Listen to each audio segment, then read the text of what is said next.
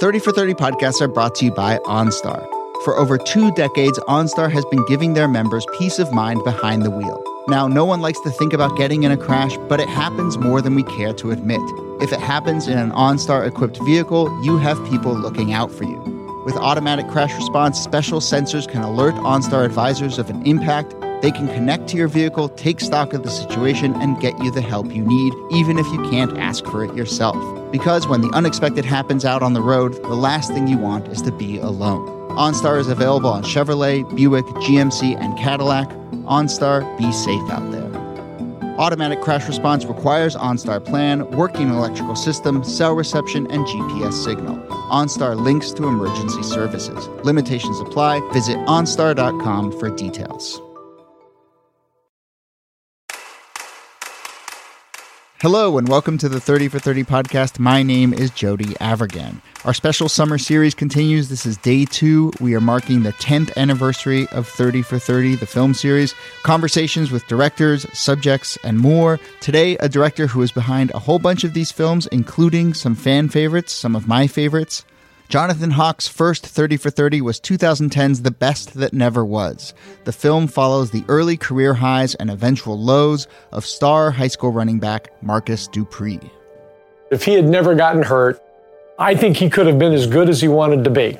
In my opinion and in my heart, he's going to be the best running back to me ever. Yeah, he was just that good. Since then, Hock has directed five other 30 for 30s, including Survive and Advance, which tells the story of Jim Valvano, Jimmy V, and NC State's miracle run to college basketball's national championship in 1983. Our coach said to us that we are going to win the national championship.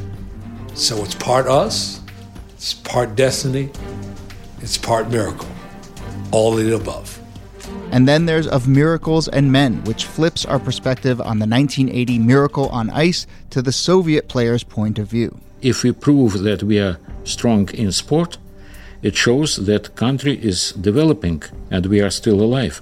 His most recent film in the series is The Dominican Dream. I was a star. People be like, that's Felipe Lopez. Felipe, that's Felipe. He's the new Dominican Jordan. That's what people were referring to him as the, the Dominican Jordan. This is the story of Felipe Lopez, often considered a high school phenom who went bust, but the film looks at how there are other ways to measure his success. The expectation that if you're not the single best player who has ever engaged in the sport, that you're a failure. It's crazy. So, Jonathan Hock is here to talk about that full range of work and more. Welcome to the 30 for 30 podcast. Thank you. Happy anniversary. Yeah. So, um, you've made a bunch of films which I think I can characterize as fan favorites, some of my favorites, certainly. You're also the director, we looked it up, who has done the most 30 for 30. So, can you name in order all of the 30 for 30s that you've directed? That I've directed. Let's see. Let's start with The Best That Never Was. Correct. Followed by Unguarded. Yep. Survive and Advance. Mm-hmm of Miracles and Men, uh-huh. followed by One and Not Done, the Calipari story, and uh, now I guess uh, the Dominican Dream. Okay, you've passed the test. That is correct. That's Phew. the list. That's a lot. Let's start with actually the best that never was, the first one you did. So as you started looking into Marcus Dupree's story, I mean, did you have a sense of how legendary a figure he was and how epic his achievements as a high schooler were? Yeah, the the best that never was was a story that I'd been carrying around with me for a while. And, you know, Marcus and I are exactly the same age, and I sort of came of age as a football fan, sports fan.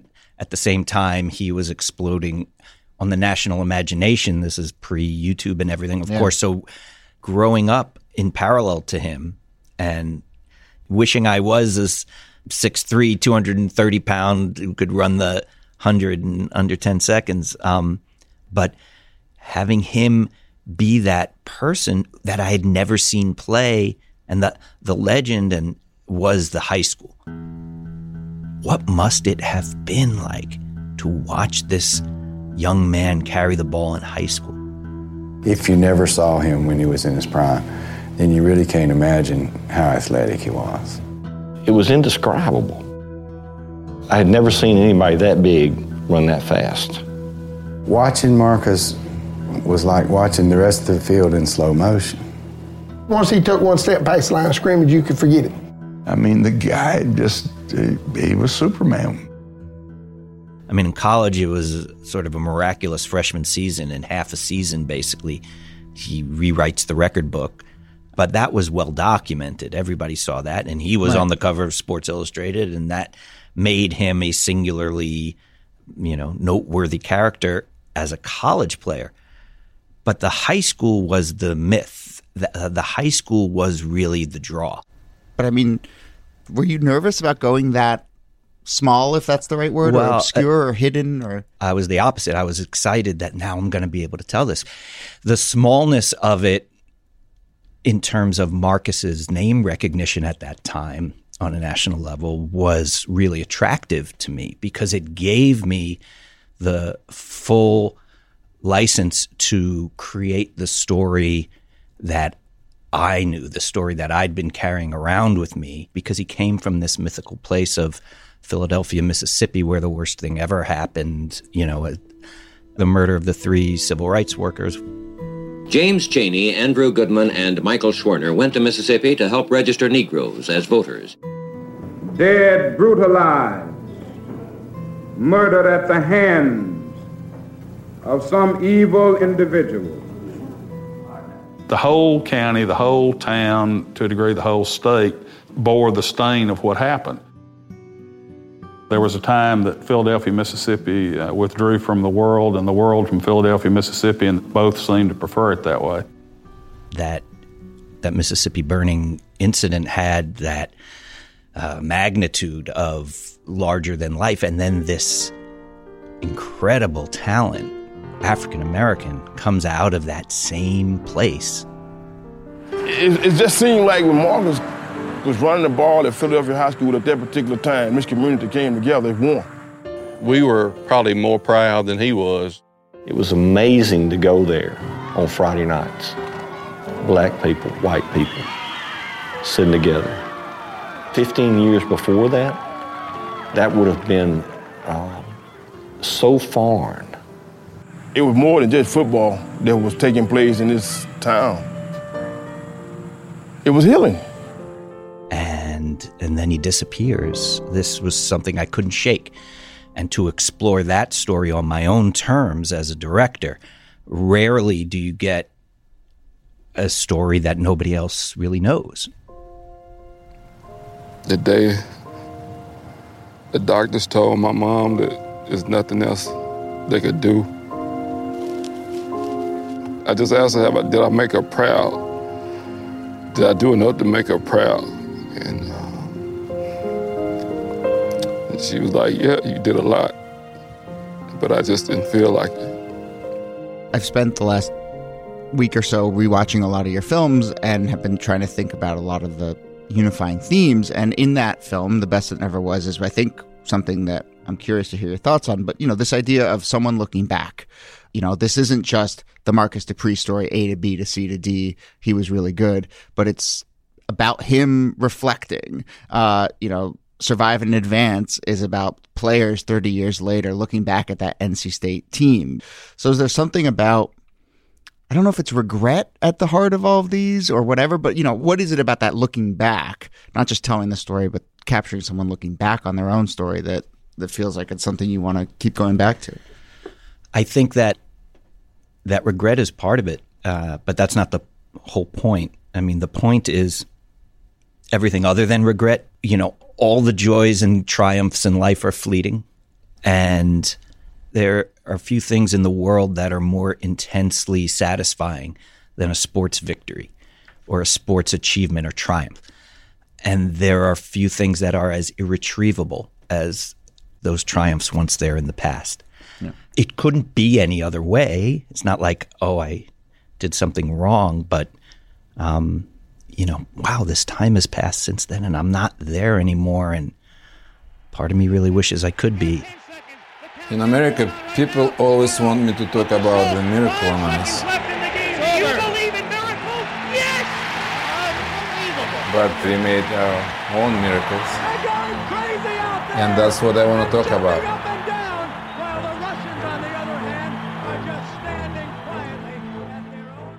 So let's talk about some of the other films. I mean, you mentioned Miracles in Men. Was that one that intimidated you to take this greatest moment in American you know, sports history and just flip to the other side? That was the one that the idea I knew wouldn't miss. That was the one I knew that this is going to be great. You're not worried that oh, an American audience isn't going to care about. I never felt that that it would be anything other than completely fascinating because this is the story Americans know better than any other, and they always want to watch. It seems, but the Russian hockey players were really mystified at the whole thing. Like, like the whole thing of you coming over and wanting to tell yeah, their story. The, this was like, first of all, these are Americans. They're just going to make us look bad. Second of all, what is the big deal? These were guys with like 58 gold medals and one silver. So they and and they didn't see the silver being a very Right. big deal. Um, so there's a moment in the film where Boris Mikhailov, who was the captain, I asked him if he ever saw the film Miracle. Did you see the movie Miracle? The American. Какое чудо. And he looked at me like I was from Mars. Why would I watch that Где я film? выигрываю? А зачем мне You know, смотреть? I'm gonna- I'm gonna watch a film about me. I'm not going to watch a film about them. Это пускай американская ко- команда смотрит, что они сделали. so we were dealing with a, severe case of skepticism on their part, and it was not at all what they were expecting. They were not expecting to be treated as human beings uh, with dignity and greatness. And then how what was the process like going down the road of just really feeling like it expands to talk about Soviet sports history in general and an understanding of this moment in the larger context of Soviet sports history and it being sort of just another little moment whereas in this country it is just this massive moment and you know you sort of take a different lens. You know, I just started reading, which is always where I start. Just start reading everything I can about the subject. And there were these books by Tarasov, the uh, coach, the founding coach of the Soviet team. And I was just, he was brilliant. He was eloquent. He was poetic. He was, uh, he was just inspiring. And, and the truths that he was saying about sports, uh, was it was like he was a philosopher and he was brilliant and I just followed that thread and then he was replaced by his philosophical opposite uh, Tikhonov who was the pure technocrat who had not a romantic cell in his body Tikhonov can control everything. What kind of apartment you're gonna live, uh, if you get new car or not. He said, look, players, they should be motivated, that they have to prove against the coach something. Coach is like a guy with a whip at the plantation. the players probably achieved greater success under him, but they hated it. Yeah. And they hated him. And that was uh, that was their downfall with the Americans. They they were human beings with deep emotions and deep caring about what they were doing, uh, but they weren't allowed to be that way under Tikhonov.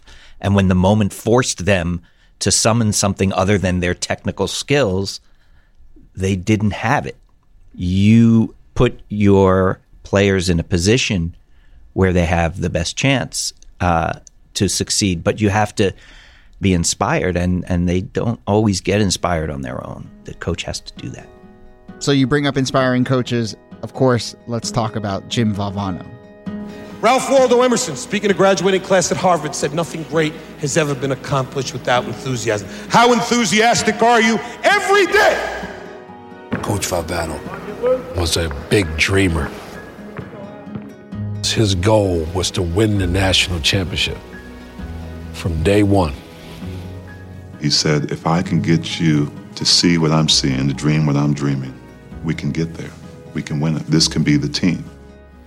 That's my dream. Cutting the nets down. And I am going to dream my dream.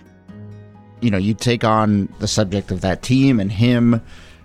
Did you have a sense of who he was and how mythical of a figure he was going in? And did that change at all as you started to really tell the story? Well, that's what's made that one the most scary one to do because his mythology was already established and it was was intimidating. Like the Dupree example was not intimidating the smallness of the story because it gave me all the freedom I wanted to tell the story the way I had and I wouldn't be fighting against other people's preconceptions. With Valvano it was the opposite problem. It was everybody has a preconceived notion of this man, whatever it is. Um, I remember John Skipper telling me at the time that he thought, you know, he's a Carolina guy and this NC State coach, they thought of him as like a charlatan and a, a, salesman, a fake. Yeah.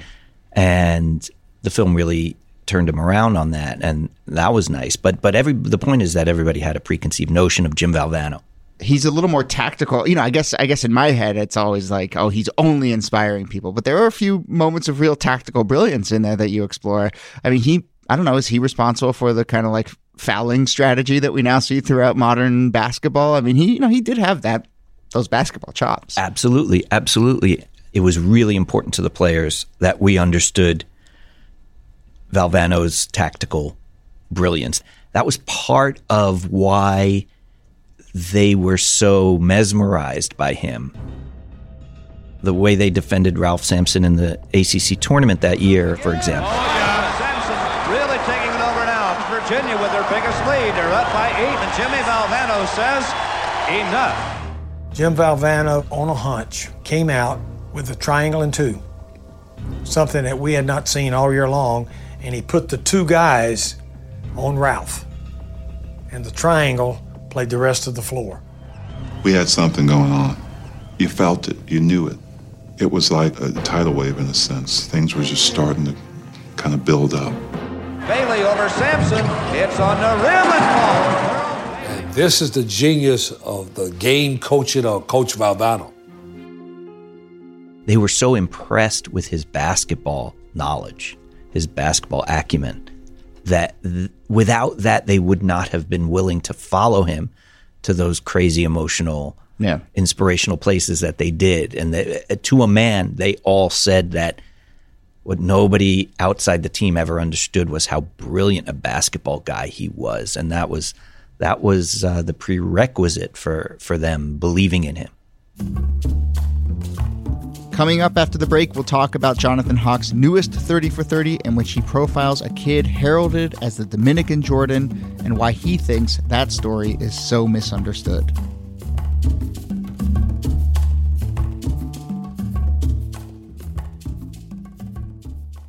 Thirty for Thirty podcast is brought to you by Delta Airlines. Delta flies to 300 cities around the world. That's 300 cities where everyone does the same things you do.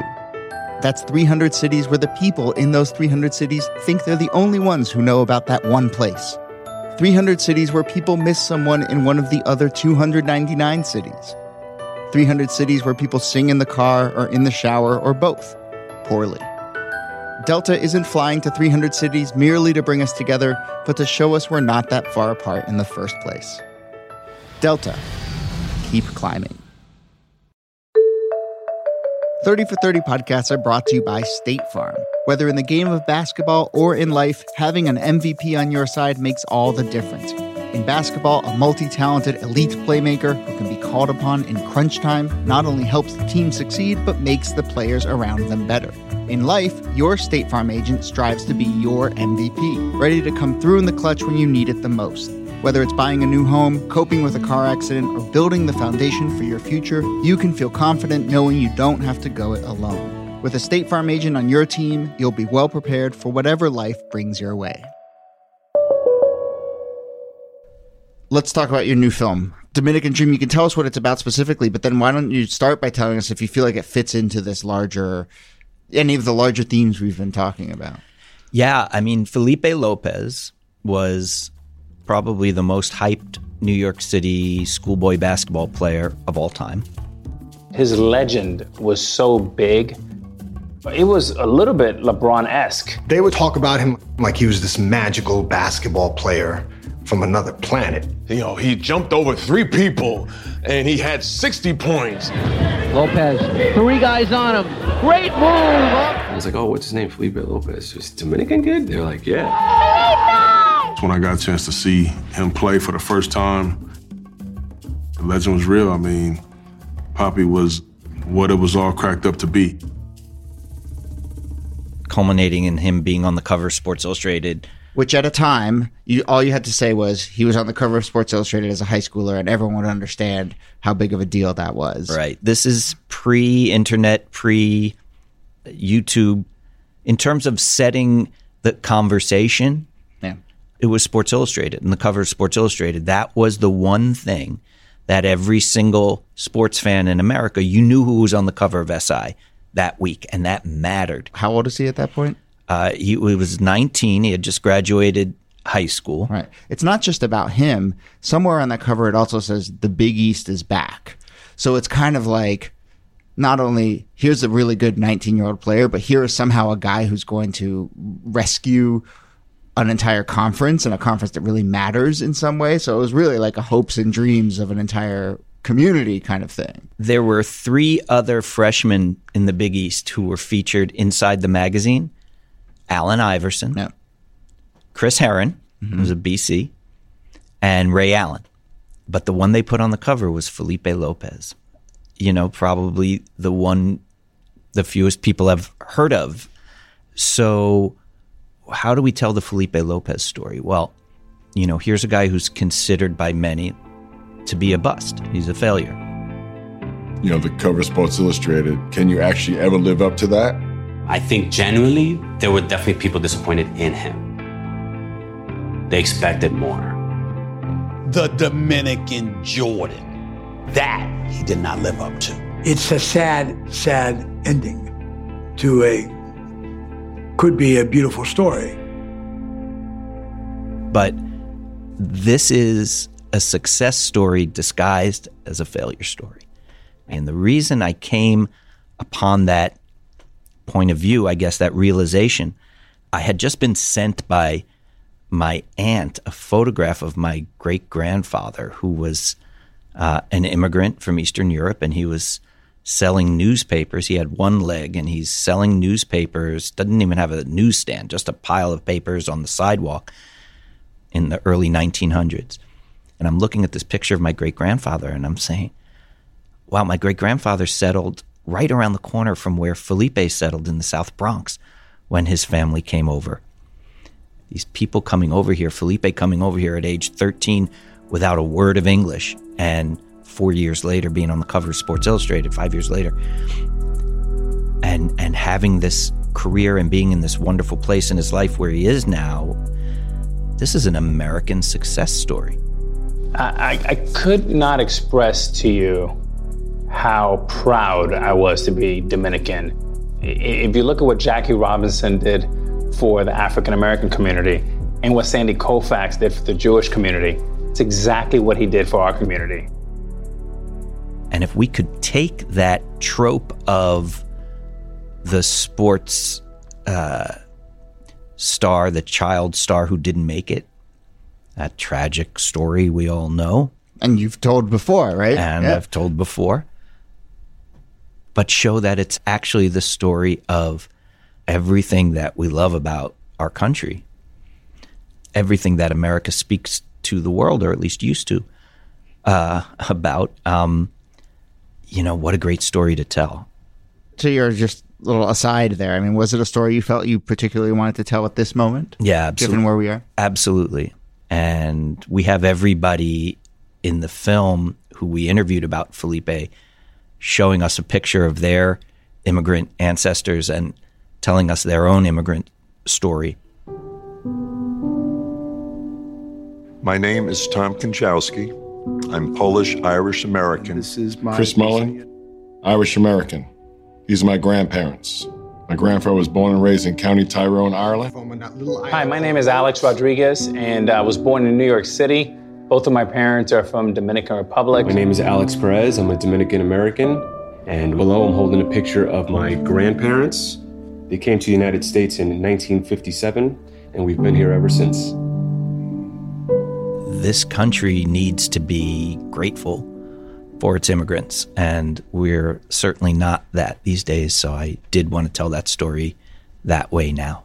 And I mean, it really does come full circle back to some of the things we were talking about with Best There Never Was, not just in here's a someone who was a really really good and then it didn't pan out, but also the way that you know you wanted to tell a story about racism and Philadelphia, Mississippi, and these other larger themes, and how community kind of overcomes these bigger themes by putting hopes and dreams in a player.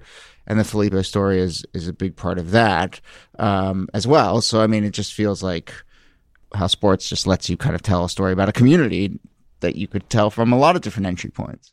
Yeah, and I think there's there are a million stories, and uh, the ones that speak to me the loudest are the ones that speak to the story beyond what happens on the field. And I think most 30 for 30s do that. And yeah. that's why Dupree was such a great subject for the first round of them. And that's why I thought Felipe was a great subject for a 30 for 30 as well, because he's he's a sports story that causes us to rethink our assumptions about the world beyond sports. And those are the stories worth telling. For sure. Jonathan Hock, thank you very much for, for chatting and thanks for all your work over the years. Well, thank you. Really, really nice to be here. Forget the NBA. This is what the American dream is. Look where I'm at. I'm in good health.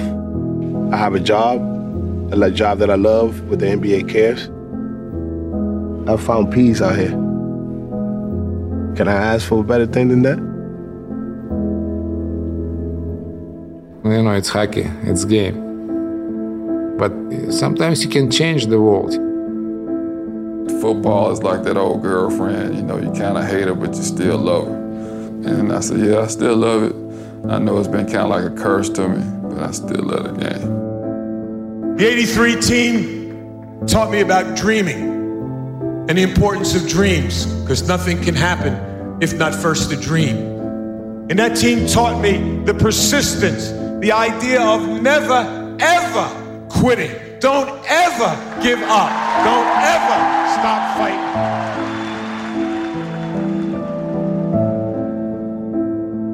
Jonathan Hock is the director of six, yes, six 30 for 30 films. He's also done other films for us at ESPN, including some shorts. You can find all of those on our streaming service, ESPN Plus. Remember, the entire 30 for 30 collection and lots more good stuff is available there, so go sign up.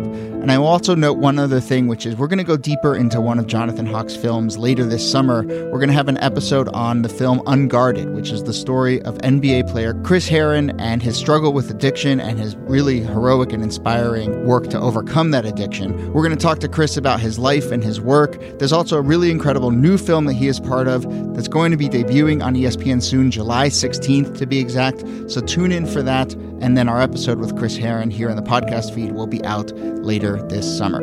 In the meantime, our 10th anniversary series rolls on with a new episode tomorrow. We'll talk about the film, no surprise, that we knew we had to discuss. What, what is driving O.J. Simpson is that need to be known, that need to be liked, that need to be said, hey, that's O.J. Simpson. For us, O.J. was colorless. None of the people that we associated with looked at him as a black man. My conversation with OJ Made in America director Ezra Edelman, that is tomorrow. My name is Jody Avirgan. Thanks for listening.